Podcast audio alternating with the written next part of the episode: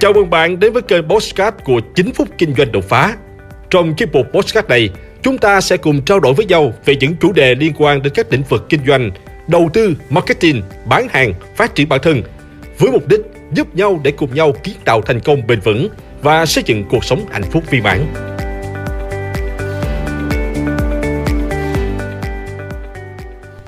Nguyên tắc đặt tên thương hiệu khởi nghiệp kinh doanh nếu như bạn đang có ý định mở một cửa hàng nào đấy hay một setup nào đó nhưng chưa nghĩ ra được cái tên thương hiệu, tên công ty hay là tên shop của bạn và sẽ ra sao nếu như thương hiệu của bạn là cái tên được khách hàng nhắc đến đầu tiên – sự thật là mọi nỗ lực marketing và truyền thông dù có tốt đến đâu sẽ trở thành vô ích nếu khách hàng không nhớ nổi tên thương hiệu, sản phẩm hoặc là công ty của bạn.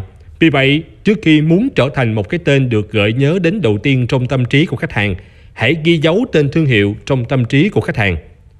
Vậy, làm thế nào để đặt tên thương hiệu xuất sắc? Đó không phải là điều không tưởng nếu bạn tuân thủ 7 nguyên tắc sau đây. Nguyên tắc thứ nhất, bảo hộ được Điều kiện tiên quyết là tên thương hiệu phải bảo hộ được về mặt pháp lý để tránh bị nhái. Tên dù có tuyệt vời như thế nào nhưng không bảo hộ được thì sẽ vô cùng rủi ro cho doanh nghiệp. Trường hợp bất đắc dĩ thì có thể cân nhắc phương án bảo hộ bằng hình ảnh, logo thay vì bảo hộ tên. Có rất nhiều trường hợp xảy ra như thế. Ví dụ, bạn mở một shop online trên Shopee có tên là Thời Trang Nam.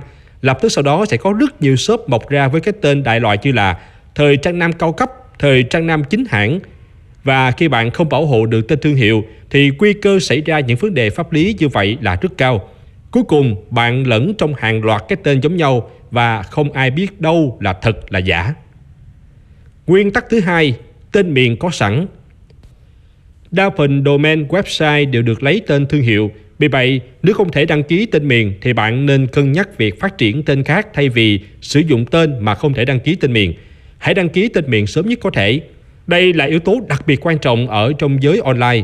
Ví dụ như là bạn đã xây dựng một thương hiệu rất lớn rồi, bạn muốn đưa lên môi trường online nhưng phát hiện ra tên thương hiệu của bạn đã có người mua tên miền rồi.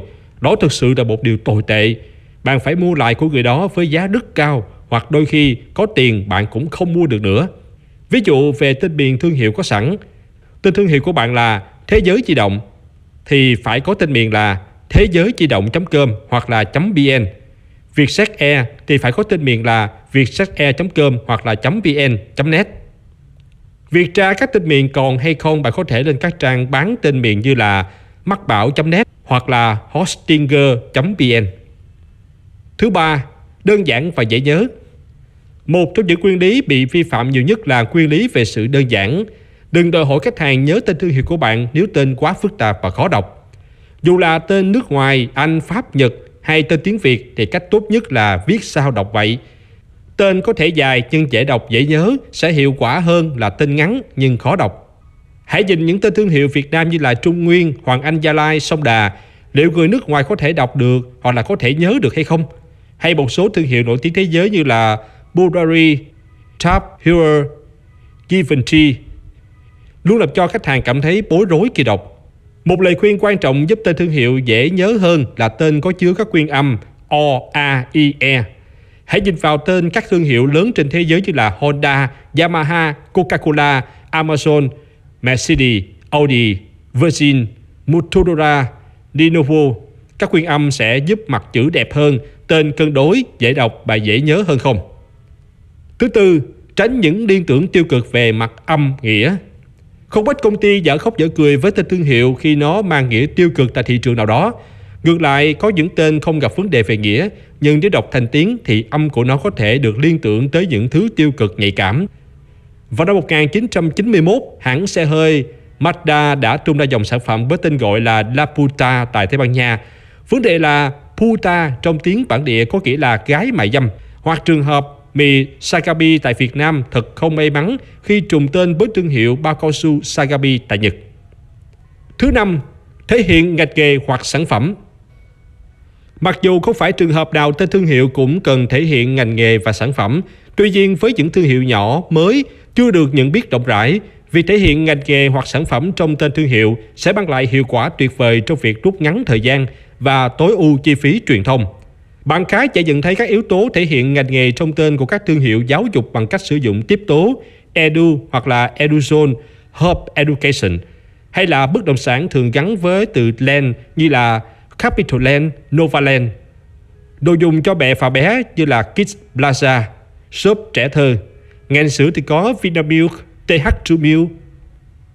6. Thể hiện sự khác biệt Tên thương hiệu cần thể hiện sự khác biệt với đối thủ cạnh tranh, đặc biệt là đối thủ trực diện. Không nên đặt tên giống hoặc là na ná tên của đối thủ, cũng không nên sử dụng những thành tố mà đối thủ đã sử dụng.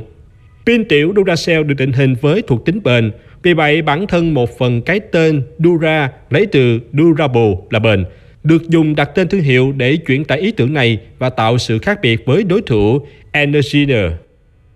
Thứ bảy, phân khúc thị trường và khách hàng mục tiêu. Hãy hình dung chuyện gì sẽ xảy ra nếu đặt tên thương hiệu mà bỏ qua phân khúc và khách hàng mục tiêu của doanh nghiệp. Tên thương hiệu bằng tiếng Anh có phù hợp với người Việt phân khúc thấp cấp không? Ngược lại, tên tiếng Việt thì có thể thành công ở phân khúc người nước ngoài hay không? Điều này đặc biệt quan trọng. Khi đặt tên thương hiệu, hãy xác định rõ thị trường mục tiêu, Việt Nam hay nước ngoài, phân khúc thấp, trung hay là cao và khách hàng mục tiêu là ai. Với phân khúc bình dân thì tên cần hướng tới sự đơn giản, dễ giới nhất có thể để khách hàng phổ thông, người lao động, nông thôn hay là thành thị đều có thể đọc được. Ngược lại, nếu thương hiệu của bạn định vị ở phân khúc cao cấp hoặc một số ngành đặc thù như là trang sức, thời trang cao cấp, thì tên cả âm cả chữ cần tạo được cảm giác sang trọng và cao cấp.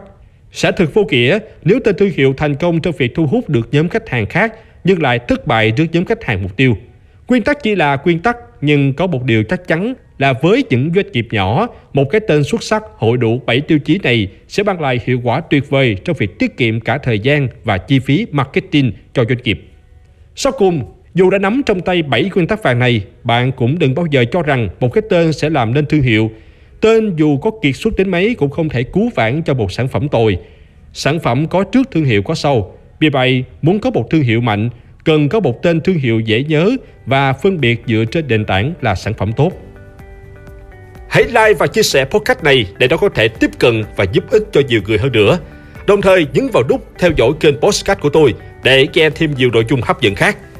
Cảm ơn bạn đã dành thời gian lắng nghe. Chúc bạn thành công và hẹn gặp lại bạn trong những chủ đề tiếp theo.